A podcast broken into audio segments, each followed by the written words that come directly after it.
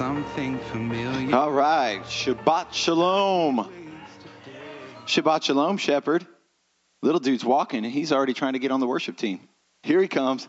Yeah? You coming up for the worship team? You want to say hi? Say hi. Yeah. yeah. Say hi. Say hi. Ah. All right. You know, it does say, come into the uh, temple of the Lord with thanksgiving in your heart. So that sounded like an awful lot of thanksgiving. He was pretty excited that mommy let him get that far. So he's thankful for being able to get, uh, get some time. Well, Shabbat Shalom, everyone. Um, we have a wonderful service uh, today. It is a lot warmer in here than it is out there, uh, but uh, we had a really good three hours of fall, and so winter is finally here. So um, let me hit some uh, real quick uh, announcements for you guys. We do have a kids class today uh, that will be taking place back in the kids' room. Uh, Lauren and Ephraim will be overseeing that. Uh, we'll do that after the blessing over the kids. We have the ladies' movie day, which is November 18th. I believe that is next week, uh, next Sunday, I believe. please see Melissa Musson. All the information is here in the bulletin. Uh, we also have the Hanukkah conference coming up. It is uh, December 7th through the 8th. That'll be here. Once again, we won't have a regular HFF service that Saturday, so you do have to register. There is a discount for HFF uh, uh, members, and so um, that is in the bulletin. There is a code in here for the bulletin for that. Uh, and it's two days. It's all day Friday and all day Saturday. Rico Cortez will be here, uh, Ryan White, uh, Monty Judah, Ephraim, Daniel. We got a lot of people who will be here uh, sharing throughout the day. We'll have youth and children's programs going on throughout the day as well. So, two uh, jam packed days as we celebrate the end of the Festival of Lights. Also, uh, bring your Hanukkahs because we'll do family Hanukkah lighting. Um, and there might even be like a, an, an ugly Hanukkah sweater or something like that. I'm going to have to up my game from the uh, cats in the dreidel thing from last year. So, uh, men's prayer breakfast is tomorrow uh, at 9 a.m. at Monty Judah's home. Uh, once again, the information on that is here in the bulletin. If you haven't gone, please do. It's a great time. Guys get together, they cook breakfast, they fellowship, and they pray for one another. So, all are invited uh, to that. Ladies' prayer gathering is November 25th, but it is not at the Frickers house anymore. It is still to be determined on the location of that. But that is the Saturday after Thanksgiving. So as you guys are planning out your Thanksgiving weekend, uh, ladies, you, there will be a gathering for you to pray at 10 a.m. Uh, for that. Uh, Bible study on Second Timothy uh, is happening on Thursday nights at the Frickers home. That won't be Thursday night for Thanksgiving, but on other Thursdays at 6:30. And then the marriage group uh, is at the Droschers home, which again again, all the information as far as address and that is in the bulletin, is tonight uh, at 6.30. So, if you want to strengthen your marriage and get together with other couples, um, the Fosters, the Droschers, a lot of other people, they'll all be uh, hanging out there at the Droschers' home tonight. Uh, Thursdays at 6:30 here in the youth room. Uh, 13 to 19 uh, year olds, we have our youth gatherings with the Opals, and so uh, make sure to plan accordingly to be able to come hang out for that. Uh, and then I think that's it. So, um, everybody having a good week. Yeah, somebody had a really good week. Anthony had a really good week. Mark had a really good week. Everybody else have a really good week? Well, we're alive today. We have heat today. Those are all blessings. So let's stand up. Let's say Shabbat Shalom, and we're going to go ahead and start off by praise and worship.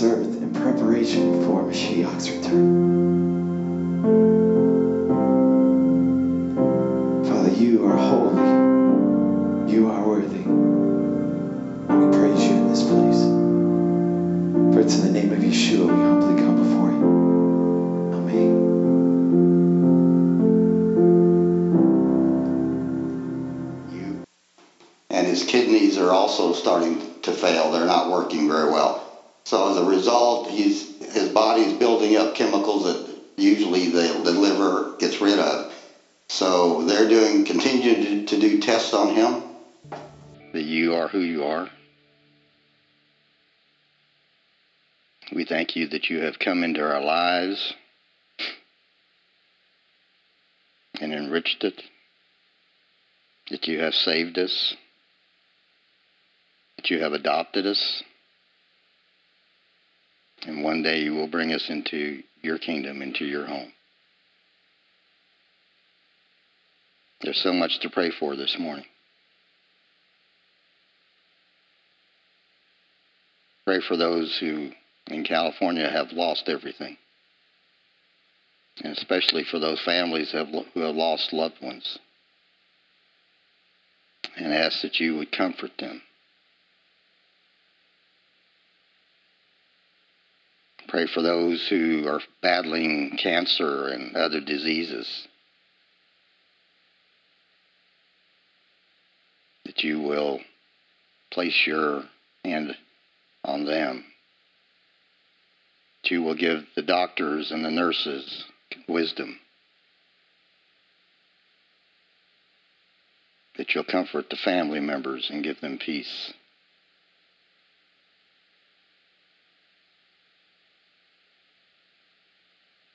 We pray for this nation, Father. For we are truly divided. And we ask that you would reach down and touch this nation. We especially pray for the President, for those in Congress, for those who are, will be new in Congress this coming year. That they will make decisions in light of what it is that you have said in your word. And that you will use them to help bring this nation back to you. We thank you for Israel. I can't not think of Israel and not think of miracles. For that truly is a miracle. That nation's existence is a miracle. The fact that they're still around today is a miracle. And we ask, Father, that you would continue to have your hand upon that nation, that you would guide Netanyahu and the other leaders. And we especially pray that you would bring that nation into a knowledge of the saving grace of your Son, Jesus Christ. That they might come to an understanding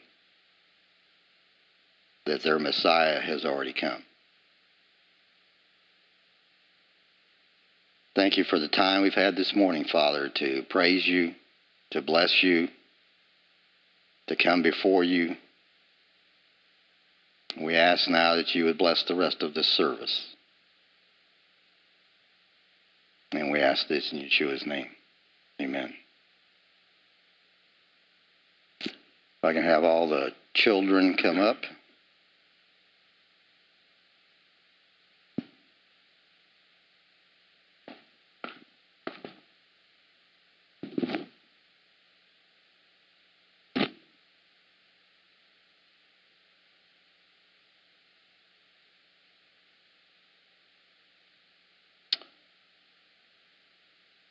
All right, what beautiful children we have here with us.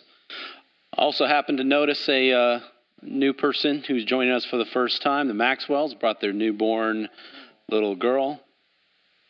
How do you say her name? Gita has joined us here. Hard to believe we all were once that little. All right, let's pour out a blessing upon all of our children here at HFF this week. Heavenly Father, we come before you on this Sabbath day.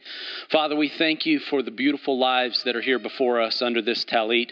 Father, we pray that you would pour out a special blessing upon them on this Sabbath day. We thank you for the new life that we have in our presence, Father, and we thank you, Lord, for all the blessings, the covenant of life that you have given to us. Father, I thank you for all these children. I pray that you would bless them, strengthen them, encourage them. Father, cause all those that have an opportunity to speak into them, speak life into them. The Lord, bless the parents, the elders, the grandparents, anyone who has a chance to uh, speak to them, to impact them and their lives. Father, I pray that you would always bless us with wisdom and words to say, words of kindness, so that they might learn to grow and be upright before you.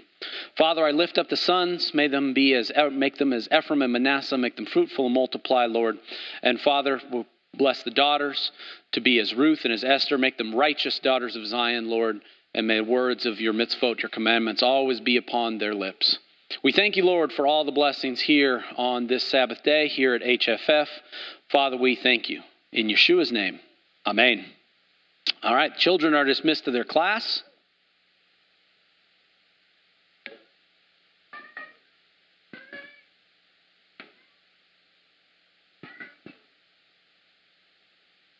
All right. Well, good morning, everybody. Everybody good, everybody had a good week overall? Good, good. All right. So, as I get my notes out here, who knows who knows the name of the passage this week? Toldot. Toldot. Generations are births, and it starts in Genesis 25, verse 19, and it goes all the way to chapter 28, verse 9. Um, it's a good little section here. Okay, so I'm just going to give you kind of a synopsis of the of the passage. Um, Firstly, this, this passage of scripture is one of the most stressful, uh, particularly one incident within it. Um, but this section gives uh, the greatest detail of Isaac's life, independent of our father Abraham. So it starts in 25, right after Abraham had taken his second wife, uh, Keturah, and it gives a list of their children and also lists Ishmael's children and kind of his lineage. And it starts with Isaac. So Isaac was about 40 years old. It says 40 years old when he married Rebekah, and they didn't have kids for 20 years after they after they got married. But to attest to the power of prayer, uh, Isaac prayed to Yodivave for his wife, and she conceived. And who knows how bad her morning sickness, morning sickness was, because once those boys were big enough to tussle in there, uh, they made use of that tight space. So Rebecca also prays to Yodivave, and she says, What's going on in here? And she gets an answer from Yodivave, and he says, You know, there's not just two, two people, there's two nations and two groups of people in your womb. And so from the get go, there's already clear division that there's going to be, you know, there's a division between these two boys. Um, and it doesn't really allude to them, you know, growing up as buds and their families are going to be, you know, friends and there's going to be great family get togethers. No, they're already divided from the womb. Um, so, and later on in scripture, we'll find out that that's, that's really true. They, they hardly are brotherly just based on the way that, that Edom treats the nation of Israel. So the two boys are born, Jacob and Esau. Esau, he's a hunter. He's kind of a manly man, outdoorsy kind of a guy. Um, and Jacob is a complete man, dwelling in tents. Some say, some translations say Jacob was a quiet man. Um, and I, I personally, I like complete man because quiet man just makes it sound like Jacob was kind of weak, kind of passive. You know, oh, I'm just a twin, tent dweller. But no, I think, I think uh, complete means he was smart, cunning, and not only you know wise, dwelling in tents, but he was probably, I think he was pretty close to as rugged as Esau was. Um, because even after this ordeal, he goes and he spends time with Laban, and he spends time shepherding sheep. It gives record of him rolling a big, huge rock out of the way so that the, they could water the, water the flock. Um, so it makes sense that he already knew beforehand how to work hard. So next comes the infamous tale of the red lentil soup. So Esau is tired from his manly hunt, and it was so manly he didn't catch anything. He was so famished and tired that he was he didn't yeah so yeah, he was going to die if he didn't get any of Jacob's soup. Um, because there was probably nothing else around for him to eat. I mean, his father Isaac was only so wealthy that King Abimelech had to push him away because of all of his great wealth. I mean, there, there probably wasn't an extra hundred loaves of bread around. So, as you can tell, I'm being facetious. So it seems a little bit uh, bold of Jacob to ask for the birthright. Um, but uh, Esau gave it up so whimsically. He was being a little drama queen. And I bet Jacob was like, that was really easy. Wow, I got the birthright just that quickly. Um, and it, show, it, shows how, how much Esau really valued the birthright. Um, I, I, don't think he was about to die from starvation. And as I understand it, Jacob, everything Jacob did in this scenario to get the birthright um, was, was good. It was a good method of getting the birthright. He didn't do anything wrong. Um, and some people would say, oh, he was taking occasion against Esau. Esau, you know, he was really, really hungry. Um, but he might have been hungry. The, the soup might have been that great. But uh, Esau didn't care. He despised the birthright. So when we hash it out a little bit, so yeah, why did Jacob ask for the birthright in the first place? So if it was me, and if I was going to ask something of my older brother, kind of just be like, well, if you want some soup, well, give me your bike or give me your car. No, so Jacob said, give me your birthright. And the birthright's not the blessing either. So the birthright is the birth order. So it's responsibility of the household. So as a little brother, like my brother never let me question who was boss. So I knew. Like he, he was he was put me in my place pretty quick. Um, but uh, but Jacob was a complete man, which makes me believe that that had something to do with his perceiving the true value of the birthright. So not only complete in his tent, not only complete in dwelling in tents and understanding the, the ways of the family, he understood the value of the firstborn. Also, especially since it was, it was mentioned just a few verses before. So Jacob was a complete man, and then it lists just a couple verses later that he desired the birthright from, from Esau. So, and it can also be assumed that Jacob's desire for the birthright was, was heavily pushed upon him by his mom, Rebecca. The promise of the elder serving the younger came to her, and there's no clear mention of her revealing this revelation to, to, to Isaac. So it says in 25:28 that Isaac liked Esau because Esau was really good with me cooking meat on the grill, but Rebecca loved Jacob. So I wonder if Rebecca had been instilling these desires, these inclinations in Jacob from an early age, and that his older brother would serve him, which gave them the, the boldness to ask that trade from his brother. So moving on through the story a little bit. So Isaac is he's dealing with the kings that he's dwelling around. So King Abimelech, basically because of the, the the wealth that that Isaac is amassing, he says, "You guys are too big for us. Get out of here." And then so Isaac goes on, he goes away, and he starts digging wells for his sheep, and he's striving with all the local shepherds there. So life is not necessarily easy for Isaac. Um, but thankfully, he does eventually settle down a little bit, you know, based on Yahweh's favor. Moving on to Jacob versus Esau, episode two. So Isaac is getting old and blind, and he's too old to differentiate between the ways his sons look based on his eyes. So Isaac is about to give the really awesome blessing to Esau, and this isn't the birthright, mind you. This is this is the blessing. So Esau doesn't want to miss this one. The birthright, not so much. Ownership, family responsibility, he'll pass. But fatness of the land, wealth, feasting, good things, he's game, pun intended. So anyway, Esau is headed out to do what he couldn't do beforehand and catch some meat for his dad Isaac. And then in steps the well-intentioned mother Rebecca. She's heard from Yahweh early on that Jacob is to get the blessing, that the elder is going to serve the younger. So of course, why not help Yahweh out, out a little bit? Just because we're kind of coming down to the wire here. I mean, like he's just about to bless Esau, and so Rebecca's like, ah, is is Yahweh going to step in? Maybe I need to help out a little bit. So what's ironic is that Rebecca's mother-in-law Sarah she has this great idea to help out Yahweh a little bit, a little bit too. And look what happened. When she interjected her, her desires, her ideas into Yodevave's plans, we had a whole big mess with Hagar and Ishmael and everything that goes beyond that. What's even more ironic is that both Sarah and Rebecca, they make similar statements. Sarah said, My wrong be upon thee, Abraham. And then Rebecca said, Thy curse be upon me, Jacob. So I try not to speculate too much about the what ifs in Scripture. But what if Rebecca had waited for Yodhivave instead of allowing deception to be part of the story, instead of allowing deception to be part of the scenario, and for that matter, any other sin, any other any other concept or idea that we can interject into Yahweh's, Yahweh's plans that really just kind of foul things up. So, do I believe that Esau deserved the blessing? No. Do I believe that Jacob deserved the blessing? Yes. But were his methods a little bit off? Yes. So again, what if Rebecca had waited? So if we look at a story from just before, when Abraham, who was remembered for his faith, and actually to take it further, he was remembered for his faithfulness. He was about to sacrifice his son Isaac. That blade was about to plunge. That was the very true moment before Isaac was, was died. So that was a true test of his faith.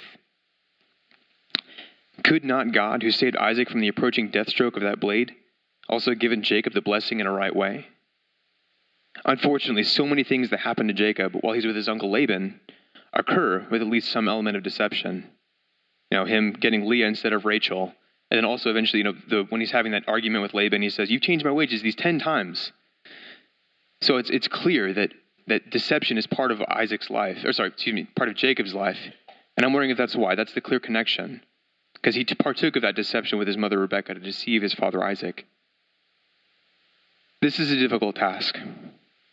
But will you wait for Yodivave to accomplish his perfect timing?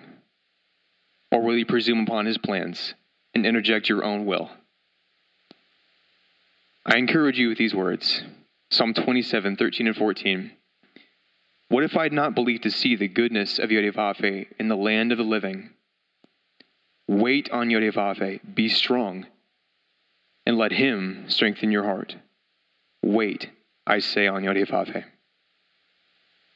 All right, you guys, let's let's pray. Dear Father, thank you for this day. Father, we ask that you just be with us for the rest of the service. And Father, we do ask that you just continue to watch over us now. Please just guide the main message, Father. And we thank you for every single person here. Father, you are great and good, and we praise your name this day. Let us wait on you. In Yeshua's mighty name, amen.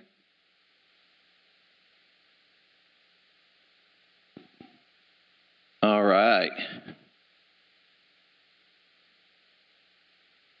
You guys, you guys tired? Only one person's not tired. Judah's over here already laughing. She's always laughing. It makes it easier to teach when somebody's laughing. It makes you more joyous, not quite as nervous. So thank you for that.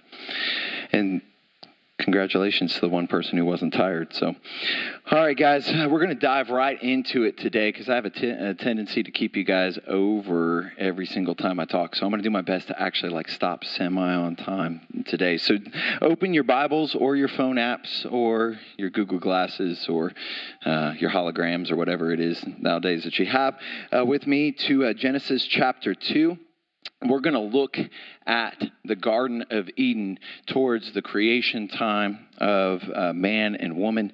Uh, hopefully, to most of you in this room and online, this will not be a new story. Um, if your Bibles are open, we're going to start reading in chapter uh, in verse 15 of chapter 2.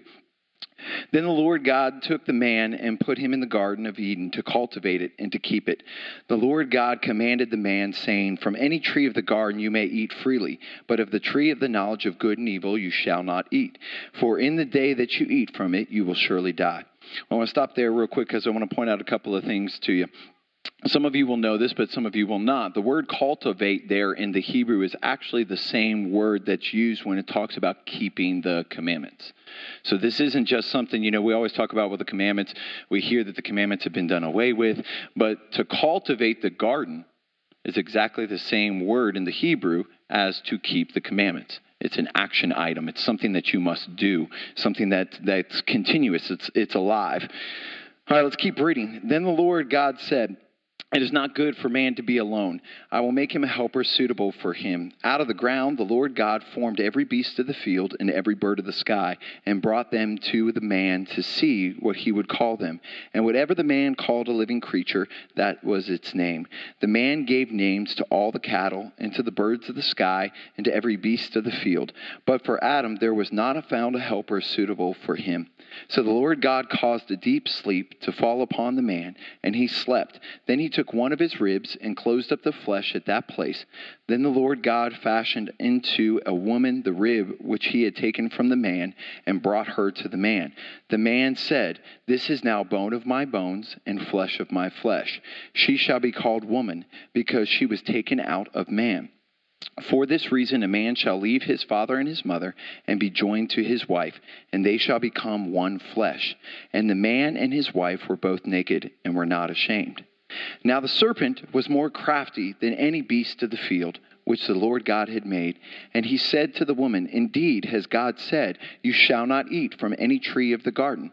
The woman said to the serpent, From the fruit of the trees of the garden we may eat, but from the fruit of the tree which is in the middle of the garden, God has said, You shall not eat from it or touch it, or you will die. The serpent said to the woman, You surely will not die. For God knows that in that day you eat from it, your eyes will be open, and you will be like God, knowing good and evil. When the woman saw that the tree was good for food, and that it was a delight uh, to the eyes, and that the tree was desirable to make one wise, she took from its fruit and ate. She gave also to her husband with her, and he ate. Then the eyes of both of them were opened, and they knew that they were naked. And they sewed fig leaves together and made for themselves loincloths loin coverings. All right, so let's for a second stop there and examine what Satan said to the woman. And I know a couple times in here I'm going to end up saying woman, Eve. I'm going to use them interchangeable today because we know if we keep reading, we keep going on into the verse, that ultimately there's the fall of man, there's the fall of woman. The Lord speaks down to them and says, This is what the, the curse will be for the man, that they'll continue to work by the, the plow every single day. They'll be hungry, they'll continue to turn over the soil. And for the woman, she'll have pain during childbirth. And at that point in time, Adam then gives a name to Eve. She's no longer woman, she's Eve. So I'm going to use them interchangeably today. So just a little, just a little sidebar there for you to know. But obviously, I do understand that Eve was not given her name until after after the fall. So let's examine what Satan said to Eve there, because a lot of times. I have heard it taught as I grew up in, in the Presbyterian church and the Baptist church. I've heard it even very recently that Satan misquoted God to deceive Eve.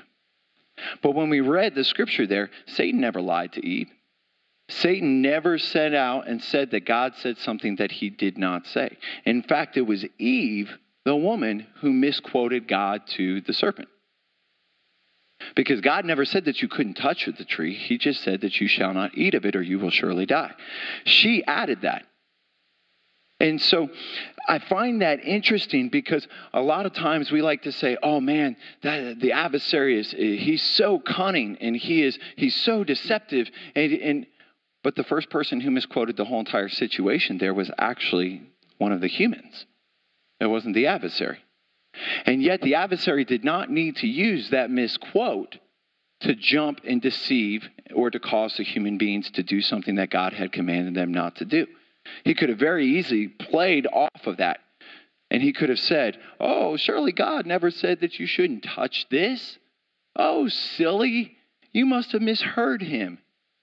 And he could have tried to create doubt in their mind by using that one misstep, that one misquote. But he didn't. He actually never spoke anything that wasn't spoken by the Lord.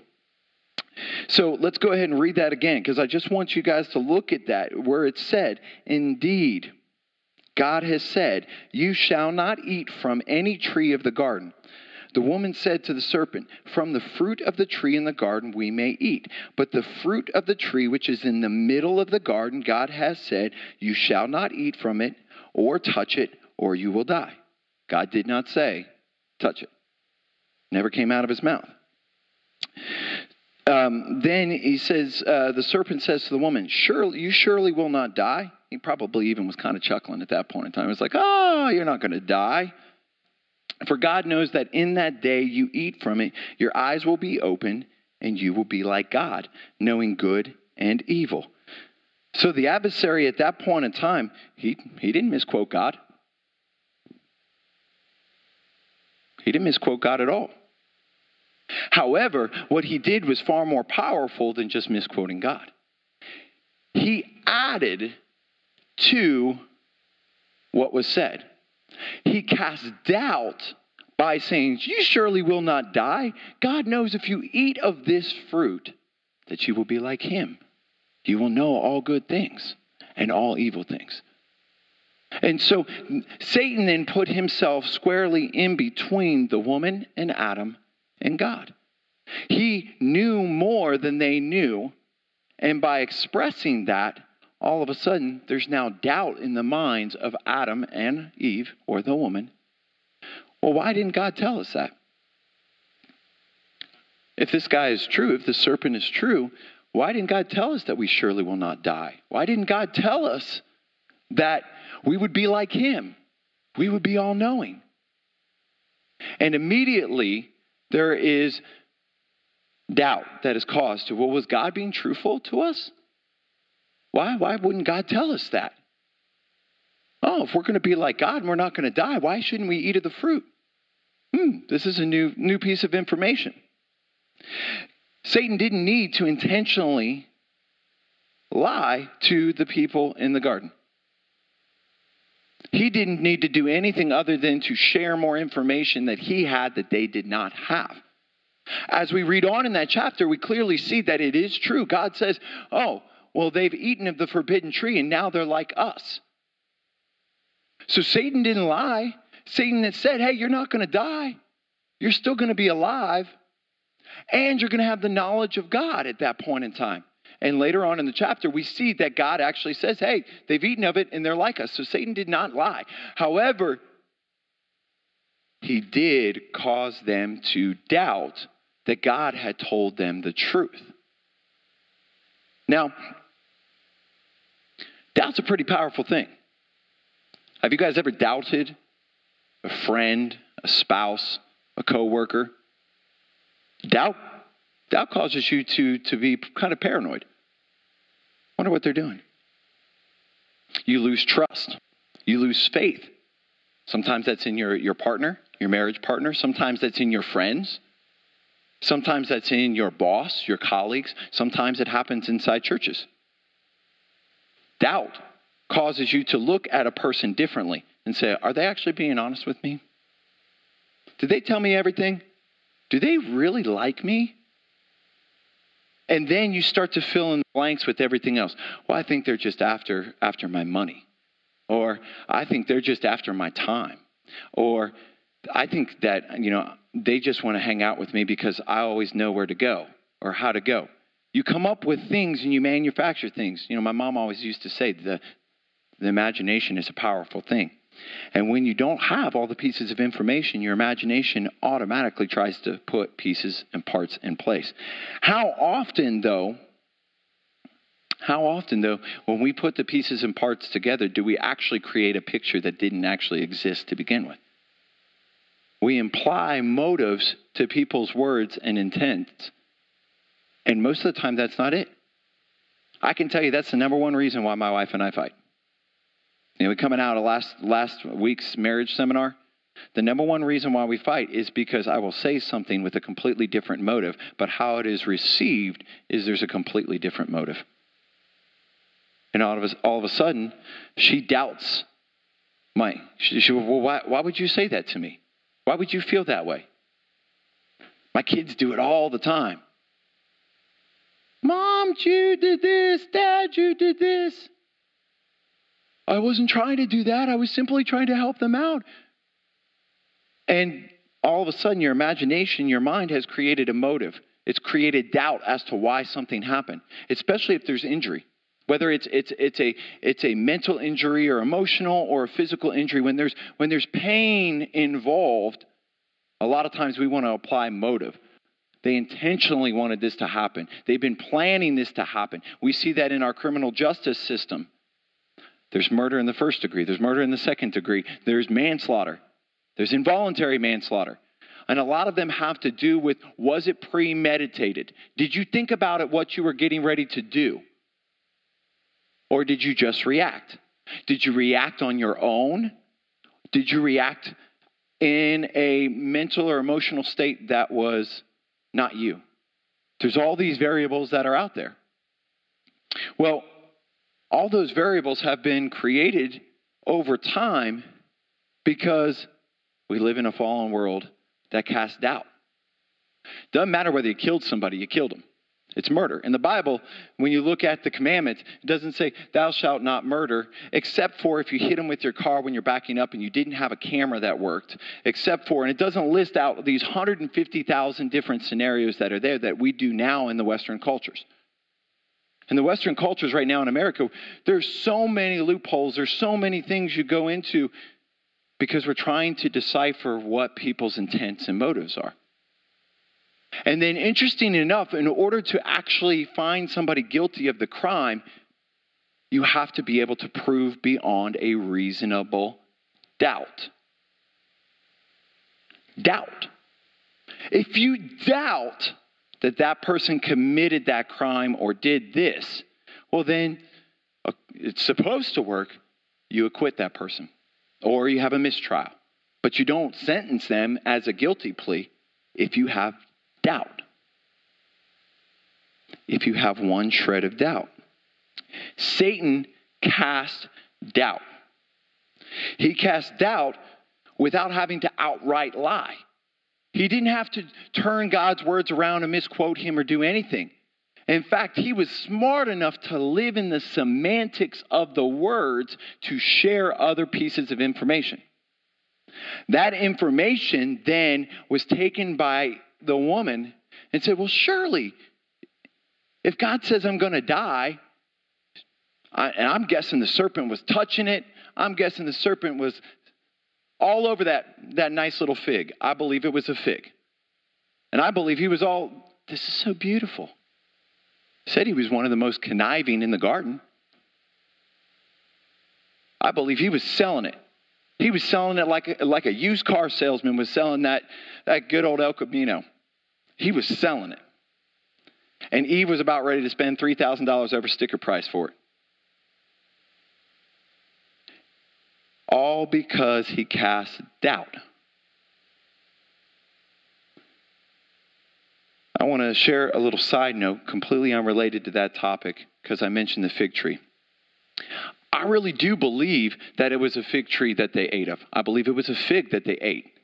Because immediately following the fall of man, they realized they were naked, correct? And they sewed together using figs, fig leaves, a garment for themselves. So I'm guessing immediately, once they took a bite of that fruit, all of a sudden they started to see things that they hadn't seen before. They realized immediately that they were naked. And immediately there was shame, and immediately they looked for the closest thing they could grab to cover themselves. Now, interestingly enough, the fig tree is a sign of judgment throughout Scripture. You know, Monty Judah actually has a really nice article on the fig tree from, I want to say maybe 2002, 2003, that was in the Yavoh. I think it's called the fig tree uh, sign of judgment. Um, if you want to learn a little bit more about fig trees throughout scriptures and how they're used and why they're a symbol of judgment. But I really do believe that it was a fig that they ate, and I believe it was a fig tree that they used to cover themselves the first time. And fig trees are used throughout Scripture as a sign of judgment. Now let me go back to uh, let me go back to all of this situation because you know a lot of times in our macho society, especially in the messianic movement, where we are very male centric, there's no there's no hiding that whatsoever. A lot is said about the woman. Now, rightfully so. Because the moment God comes and says, Hey, guys, where you at? I'm coming to hang out with you. The immediate thing that Adam says when he asks, Did you eat from that tree? God knew he ate from the tree. Because they already said they're naked. And he's like, Who told you you were naked? Who told you you were naked? So obviously, God already knows what took place. And so he's like, It's the woman you gave me. Hmm. Hmm. Is the woman you gave me. Uh, officer, I was driving five miles an hour over the speed limit because it's the woman God gave me. I was in the car and she was just nagging me. I was running behind and she had to do her hair and makeup. And by the way, every time we tried to go out the door, that's the perfect time to do all the dishes, clean all the toilets, hang up every piece of laundry, and vacuum. We're 10 minutes late, but officer, it was the woman you gave uh, that God gave me. That's how silly this is. Adam was there. Adam was the one who was given the direct commandment from God. The commandment about not eating from that tree happened before the woman existed. She was still a part of Adam. I've often wondered been asking around to, to some other wiser teachers than myself. I've often wondered if Adam did not need a helpmate, if, there, if Adam wasn't lonely and wasn't going to have problems on his own, if God had never formed the woman, would Adam have eaten of that tree? Would Adam have been deceived? I believe he would have. Because Eve was created directly outside of Adam. If Eve had never been created and had been stayed in Adam, the same thing that caused the woman to be deceived by the adversary would have been inside of Adam at that point in time. So once again, trying to trying to be doubtful about your partner or the roles or whatever. Trying to create this thing, it's like, oh, well, the man didn't sin. Man sinned. Dude was supposed to cultivate the garden and protect the garden. That included not only the garden, the beasts of the field, but his wife. And by the way, it doesn't say that Eve was deceived by the serpent and then turned around and walked throughout the garden and went to find Adam. It's, she says, it says that she turned right to Adam and gave it to him and he ate. Homeboy was standing right next to her. And it wasn't the days of the boom boxes, the Walkmans, the AirPods. It wasn't like he was jamming out to the new Crowder that came out yesterday. None of that was happening. He was standing there, allowed his wife to be deceived, allowed his wife to be, have doubt for the Lord, the one who created him. And he allowed it to happen. Not only did he allow it to happen, but then he partook in it. I mean, I know my wife is is smart. My wife, if she really wants me to do something, she's going to find a way to get me to do what, what she wants me to do. It doesn't say Eve had to do anything. She just turned and was like, hey, look, it's pleasing on the eyes, it tastes good, and it brings wisdom. Three good things for you to do. And he's, I mean, my wife tells me stuff like that all the time when it comes to like kale and stuff like that. And I'm like, I ain't eating that. Uh uh And this is like fig. This is this is a fruit. This is something that that that supposedly tastes beautiful. It's got a great taste to it. I mean, this isn't like Brussels sprouts up in here. So let's go back to the word. Then they heard the sound of the Lord walking in the garden in the cool of the day, and the man and his wife hid themselves from the presence of the Lord among the trees in the garden. Then the Lord God called to the man and said to him, Where are you? He said, I heard the sound of you in the garden, and I was afraid because I was naked, so I hid myself. And he said, Who told you you were naked? Have you eaten from the tree of which I commanded you not to eat? Don't you always love that when people ask questions they already know the answer to? The man said, The woman whom you gave me gave to be with me, she gave it me, gave me from the tree, and I ate it. Then the Lord God said to the woman, What is this you have done? And the woman said, The serpent deceived me, and I ate. Now, okay, let me give you a little modern Midwest context here. We get gum every once in a while in our family, and we hide the gum. Well, we attempt to hide the gum. We attempt to put the gum in places where the kids won't find them. At least Eli, he's two. And yet, somehow, they'll come running through the house and they found gum. I threw gum away in the recycling bin the other day, and by the time I came home, they had found it in the garage in the recycling bin. They need a tetanus shot, but still, they found the gum. Then when you go, well, how, what? How did you find the gum? It's like, well, Jude gave it to me. Well, Hannah gave it to me. Well, Nora gave it to me. Now, anybody who has kids, been around kids, you know that's not a proper answer. That doesn't excuse the behavior. So, why is the man's go to, well, God, it's your fault. You gave me the woman? For all the junk that gets thrown onto women, and I'm not trying to have a feminist thing here, so don't get up in arms. It's not like uh, I'm not I'm not going there. But for all the junk that gets given to women throughout scripture and, and oh they were deceived and all this and that the man is the first one to throw the woman under the bus and the woman's the one who's looking directly at the lord and she's like yeah this i got fooled i know i know what i did is wrong but i'm going to tell you the truth i got fooled and i ate it the woman at least stands up and takes responsibility for it the man's hightailing it out of the garden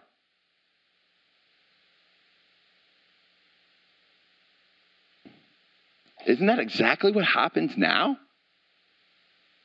Another little modern Midwest context here. In marital agreements. Well, I wouldn't have said that to you if you hadn't have done that to me. Well, I, I would have uh, I would have been quiet while I was making breakfast this morning if you hadn't snored all night.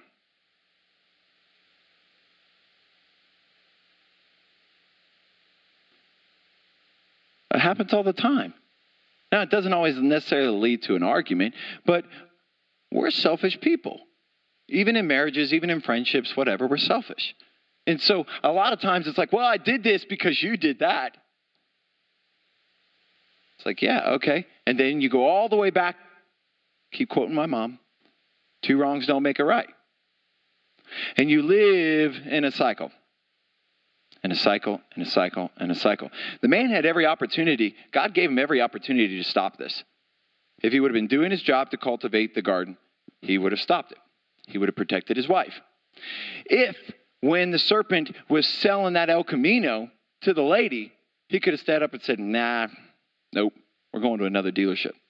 Let's go on over to that tree right there. Let's get ourselves an apple. We'll be fine and dandy. Maybe we'll lose a tooth. Whatever. He didn't take, didn't take control then. Then, when God's walking in the garden, he doesn't take responsibility then either. It's also what we look at in the modern context of where we live in the United States of America. Most of the impoverished homes that are there are single, single parent homes. And most of the time, it's the mother. She's the one who stayed, and the father's gone. Adultery. There's all kinds of things where the father doesn't take responsibility for his role. What God gave him the right to do so and gave him the responsibility to do so, and they don't take responsibility for it. They want you to know they're the man, but they're gone. Your responsibility is not sending a check every single month because the court made you do it. That's not a father.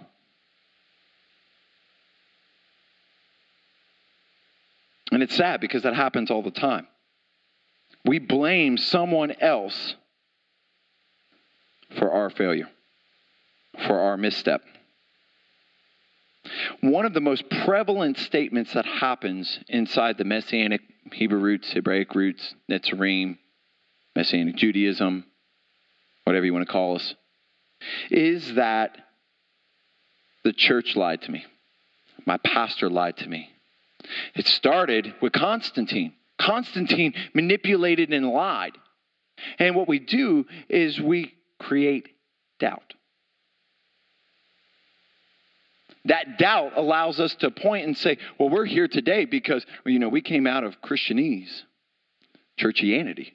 We come up with new words, derogatory words to talk about God's people. The same way other people make up derogatory terms to talk about us.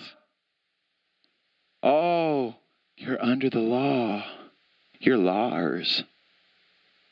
It's like, yeah, I wish I was a lawyer. And it's negativity that casts doubt. It happens all the time. We claim that these people are deceived and somehow we have the truth. We claim that we have come out of something and they are stuck in it. I believe that's one of the greatest lies that's ever been told. Is that the church is deceived, that your pastors are deceived, that they're doing this intentionally, that they're, they're lying to you. No, they're not lying to you. They are teaching you the things that were taught to them. So my father lied to me because my father didn't know anything about repairing a vehicle. And so now I don't know how to repair my own vehicle because my father didn't teach me how to repair a vehicle. And if I was truly a man, I would know how to change stuff on my own vehicle. I mean, at least an oil change, for Pete's sake. No, my father didn't know how to do it. He was never taught how to do it. So my father didn't lie to me. He didn't deceive me. He taught me what he knew. He taught me financials. He taught me these types of things, how to be a hard worker. He taught me the things he knew. Well, how is this any different than, than the pastor you used to sit under at a Baptist church or a Nazarene church or whatever? How is this any different than your friend who talks to you about the things he knows? It's very, very easy for us to find out that somebody doesn't know anything about a topic that they're trying to act like they know about, and they're being fake, and that we don't trust them anymore. They're not lying to us, they're teaching us what they knew. They're helping us in the areas that they knew. It's not a lie. They don't wake up in the morning and try to say, I'm going to deceive you. And we try to act like they're the serpent in the modern day garden. It's just not true. It's just not true. And by doing that, you create doubt in the minds of other people. We create doubt about people that the Lord can use. We do that too. It doesn't even have to be the church. We do that about our brothers and sisters inside the congregation, inside our jobs, all those different places. We do it. We cast doubt. We make people feel like they don't have all the proper information on somebody else. So we get a piece of information and we share it. Maybe it's not 100% true. Maybe we don't have the full story because Adam and Eve obviously did not have the full story. There's a reason why God gave them the piece of information that He gave them and omitted the other portion. Same reason why when you have children, you give them commands or you give them directions or you give them boundaries, but you don't tell them why. I don't walk around telling my eldest daughter the reason why I don't want you to go to the mall by yourself is because there's most likely somebody in an ice cream truck who's going to come up and pull you and snatch you and take you away and turn you into a sex slave someplace in Mexico. Is that a potential? Of course it's a potential. Is it going to happen every time she walks into a mall? Of course not. But we don't share that information with them. We say, we don't want you to go to the mall by yourself. Well, that's all God did. He said, that tree right there, don't eat. But obviously, that wasn't good enough for us. For the human race, that was not good enough. We had a desire to want to know why. Now, we didn't set out to do that, but the moment somebody questioned it, we wanted to know why. The same way now. The moment somebody questions why something happened, you wouldn't even think twice as to why that person didn't do it. I didn't even think twice as to why that person didn't show up for Sabbath service. The moment somebody says, hmm, where's so and so been? They haven't been there in like two weeks. Like, oh, you know, that's right. Where is those people? And you start questioning. They cause you to doubt. The adversary caused Adam and the woman to doubt that God had given them all the proper information and that he had specifically kept information from them. And then they were like, oh, hmm. Wow. But isn't that exactly what we do nowadays? Isn't that exactly what we do nowadays? Are we not repeating the same pattern? And I mean, come on, sometimes the greatest lies that are ever told are the ones that you do not know are lies. They're the ones you don't know are lies. Oh, I really need you to pray for so and so. They're having a really hard time. I really need you to pray for them. And you pass that along. You call the church prayer chain. I really need you to pray for so and so. They're having a really hard time. And then they come in. Like, I've been praying for you so hard. I've been praying for you so hard. How's good? How you doing? Oh, we're fine. What, what, are you, what are you talking about? Well, I heard you guys were you were having a hard time. We were really praying for you. We were lifting you before the God, before the Father. Like, yeah, I, I, had a hard time on Wednesday because I, I, fell and skinned my knee going into the office and it just sent my day in, but it wasn't a big deal. Oh, praise the Lord. It wasn't a big deal. But in the meantime, we're all running around and we're just like the real housewives of the Messianic movement. And then I was talking, I was talking, I was talking to Leah. And she was telling me about Sarah. The greatest lies are the ones that you only give partial information on, just enough to be true. They're the ones that we repeat, the things that we were taught, the things that we've heard. We have no intention of lying. We have no intention of deceiving. We simply just repeated information we were told. And yet, that piece of information may not have been the whole truth. It's not new, it's the original lie. It's the ones that we continue to exacerbate today. No different than in the garden. And it causes doubt. It causes division. And it continues to allow the curse for Adam to toil in the ground to exist today. For him to work by the sweat of his brow, because we continue the same pattern of behavior. This is no different than just doing what God wanted us to do. Instead, we want to add and take away from the Word of God. We do so because we're attempting to fill in the pieces that we believe were not shared with us, rather than just taking God at His word. Well, isn't that, again, the, greatest lie that was ever told? It was attempting to fill in pieces of information that were not given. They were not necessary for Adam and the woman to be able to keep the commandment that God gave them. It was not necessary for him to tell them that you won't actually die a physical death, you will die a spiritual death. And by dying that spiritual death, you will no longer have this relationship with me the way I intended it to be.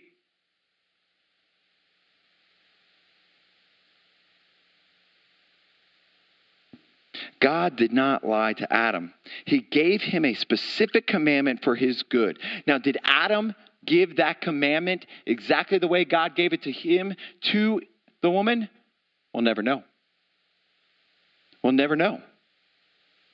But I know there's times where there's stuff that's told to me and I go try to recount it to my wife. And sometimes the way it was told to me is not the same way I told my wife. There's a miscommunication. And a lot of times she does something I didn't want her to do. And I'm like, what do you mean you did that? I just told you not to do it. And she's like, oh, I thought you meant this. It's like, oh, I told you this. She's like, no, that's not exactly how you said it to me. You said it this way. Which implies this, not that.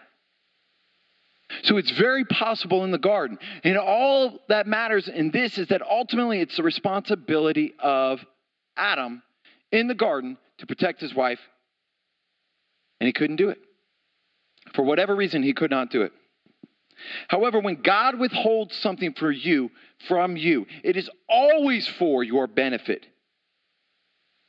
And yet, when we withhold something from somebody else, it's always for our benefit. God has and is always looking out for us. And yet, we're almost always looking out for us too. The greatest lie that has ever been told continues to live on inside our communities, our churches. Today, just as the same way it was in the garden. We keep talking about we want the restoration of all things. We keep talking about we're going back to the roots. Some people actually say we're going back to the garden. We can't go back to the garden until we learn from the original sin.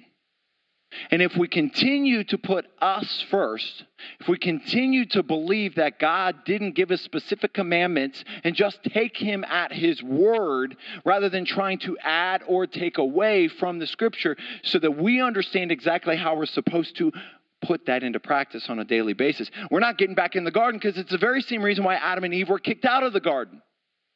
So you're not going to be restored back to the way it was by doing exactly the thing that got you out of the restoration. I don't care how many feasts you keep. I don't care how many talits you put on. I don't care how many kippas you have. I don't know, care how many Hebrew words you know. If you continue to do the same exact thing, you're going to get the same exact thing. You're not getting back in the garden. You're not going to get back in the garden.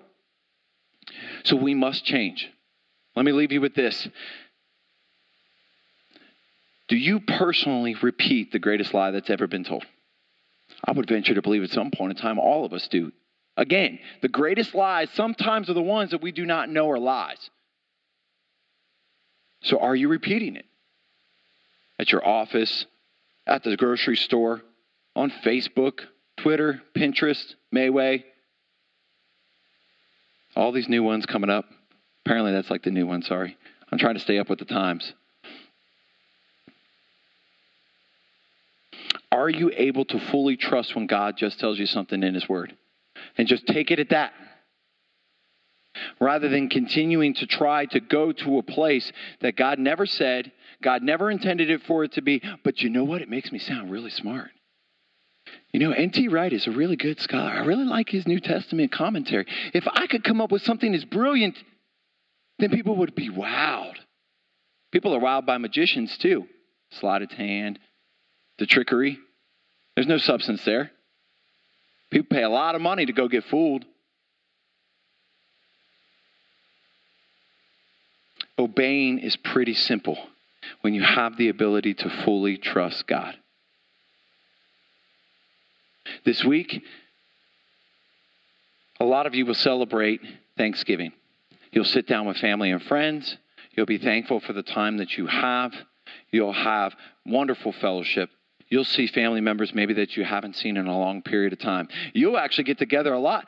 A lot of you will get together with people who don't even keep the Sabbath on Saturday, who don't keep the feast, who don't do all these things.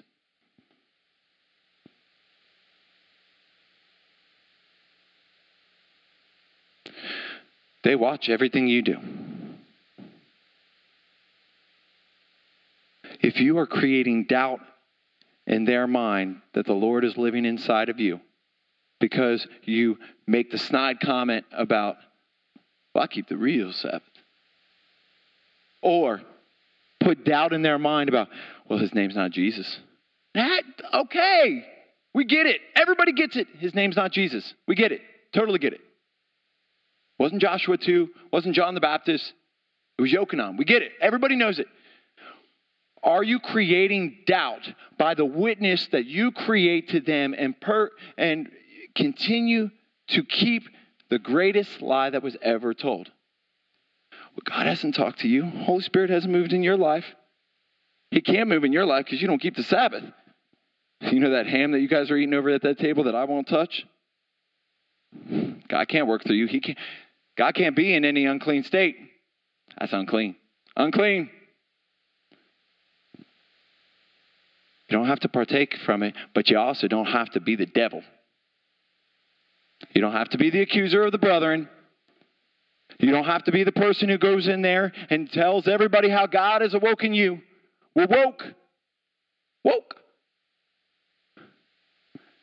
Not everything is a conspiracy. Not everything is for your for your your demise. Stop casting doubt. Stop casting doubt. Stop casting doubt. Let your light shine before men that they will see your good works and they will glorify your Father who is in heaven. Ephraim, come.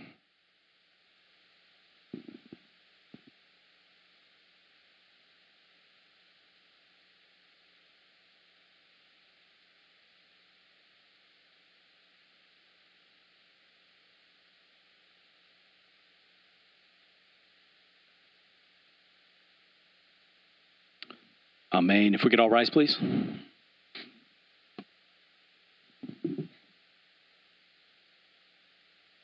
the Lord spoke in Moshe and said, Tell Aaron and his sons, this is the way you shall bless the children of Israel. Yivarechecha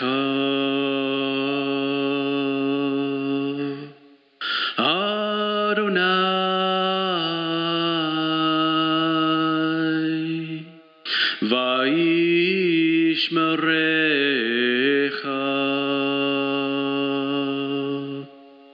Yair Adonai.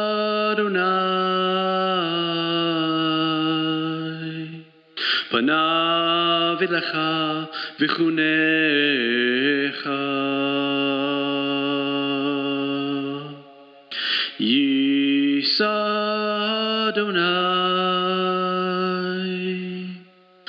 Panav Elecha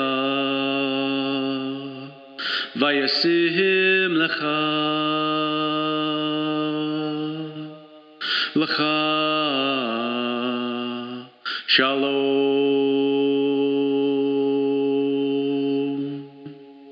B'Shem Yeshua HaMashiach Sarcha Shalom Shalom. May the Lord bless you and keep you. The Lord make his face to shine upon you and be gracious unto you. May the Lord lift up his countenance upon you and give you peace. In the name of Yeshua the Messiah, the Prince of Peace. Shalom.